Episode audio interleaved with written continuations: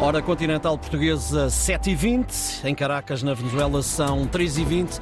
É para onde vamos hoje no fuso horário, Ana Sofia? São menos 4 horas em relação a Portugal continental. Na cidade de Caracas, na Venezuela, está o correspondente da agência Lusa, Felipe Gouveia. Este ano o Natal foi mais contido por causa da inflação, os preços dos alimentos mais elevados.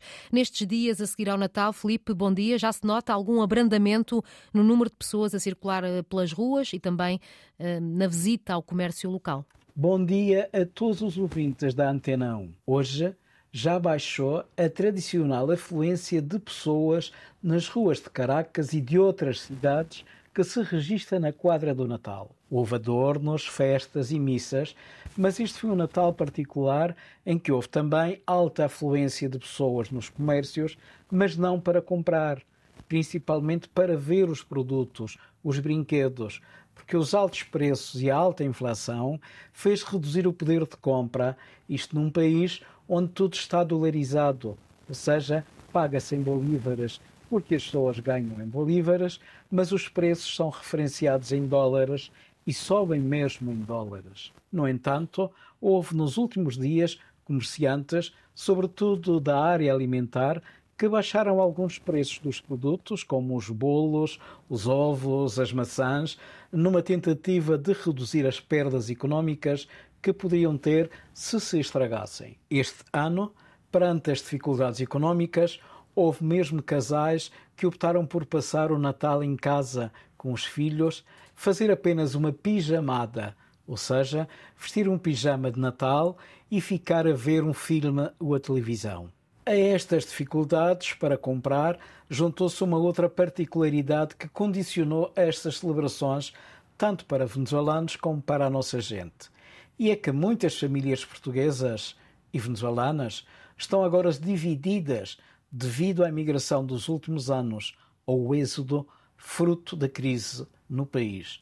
Antes, as famílias iam para a casa de um parente e faziam festas até de madrugada, com uma emenda ampla que incluía a iaca venezuelana, o pernil de porco e o bacalhau. Mas este ano as panelas foram mais pequenas porque havia menos gente.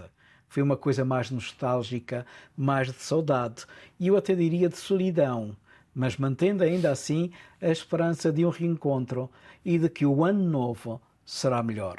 E em matéria de política aí na Venezuela, Felipe, qual é o tema que está a marcar a atualidade por estes dias? As tensões entre o governo venezuelano e a oposição continuam a marcar a agenda, em particular depois do acordo recente com a administração de Joe Biden para a libertação do empresário Alex Saab, que estava preso nos Estados Unidos, e de vários norte-americanos detidos na Venezuela, com a oposição venezuelana a pedir a Nicolás Maduro a liberdade para todos os cidadãos que são tidos como presos políticos. No centro das atenções está também as crescentes tensões entre a Venezuela e a Guiana pelo diferendo pelo Essequibo, um território de cerca de 160 mil quilómetros quadrados que é rico em petróleo e que está sob a administração da Guiana e que até há pouco aparecia nos mapas venezuelanos como zona em reclamação. Para a Venezuela, o rio Essequibo deveria ser a fronteira natural, como era em 1777, mas a Guiana argumenta que a fronteira foi ratificada em 1899 por um tribunal arbitral em Paris. Até ao final do ano estão previstos exercícios conjuntos entre a Guiana e o Reino Unido. E falando de Ano Novo, em 2024 deverão realizar-se eleições presidenciais na Venezuela. E, como é tradicional, prevê-se um período de polarização política entre vários candidatos. Um retrato de um país com dificuldades. Felipe Gouveia, correspondente da agência Luz, em Caracas, na Venezuela, no fuso horário de hoje, na Antena 1. 7h24, hora continental portuguesa, na Venezuela é de madrugada, 3h24, estão 19 graus a esta hora em Caracas, a máxima do dia será de 27, o dia vai ter alguma nebulosidade.